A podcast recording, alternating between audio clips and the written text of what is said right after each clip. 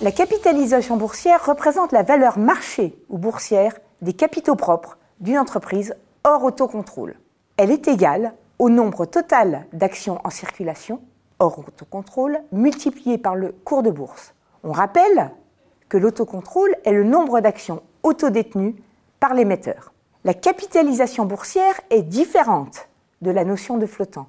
Le flottant équivaut au nombre total d'actions pouvant être achetées ou vendue en bourse. Mais elle est également différente de la valeur comptable de l'entreprise, qui est celle du capital social. Schématiquement, la capitalisation boursière représente le prix qu'un investisseur doit verser pour acquérir l'entreprise. Dans la pratique, on va rajouter un coût supplémentaire à cette valeur pour connaître le prix total et on parle alors de prime de contrôle.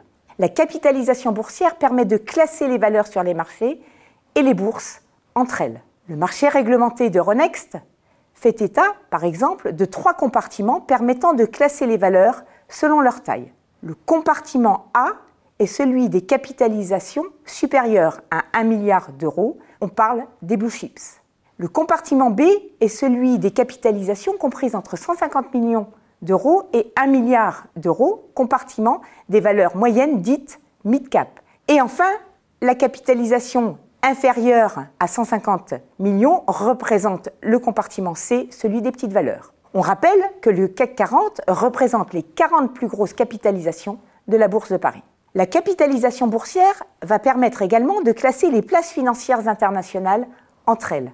La capitalisation boursière d'un marché, d'une place, étant la somme des capitalisations de chaque valeur cotée. À titre d'exemple, le New York Stock Exchange, Wall Street, pèse pour 25 000 milliards de dollars sur les 100 000 milliards de dollars que compte la Fédération mondiale des bourses de valeur. Euronext, Paris, Amsterdam, Bruxelles, Lisbonne, Dublin, Oslo et Milan affichent une capitalisation de 6 700 milliards de dollars au 31 décembre 2022. Cette capitalisation boursière va également servir de base pour des indicateurs boursiers, le plus connu étant le PER. Le PER, Price Earning Ratio, représente le nombre d'années ou d'exercices de bénéfices qu'un investisseur est prêt à payer pour acheter une action. Le PER est égal à la capitalisation boursière divisée par le résultat de l'entreprise. Un PER moyen est d'environ de 13.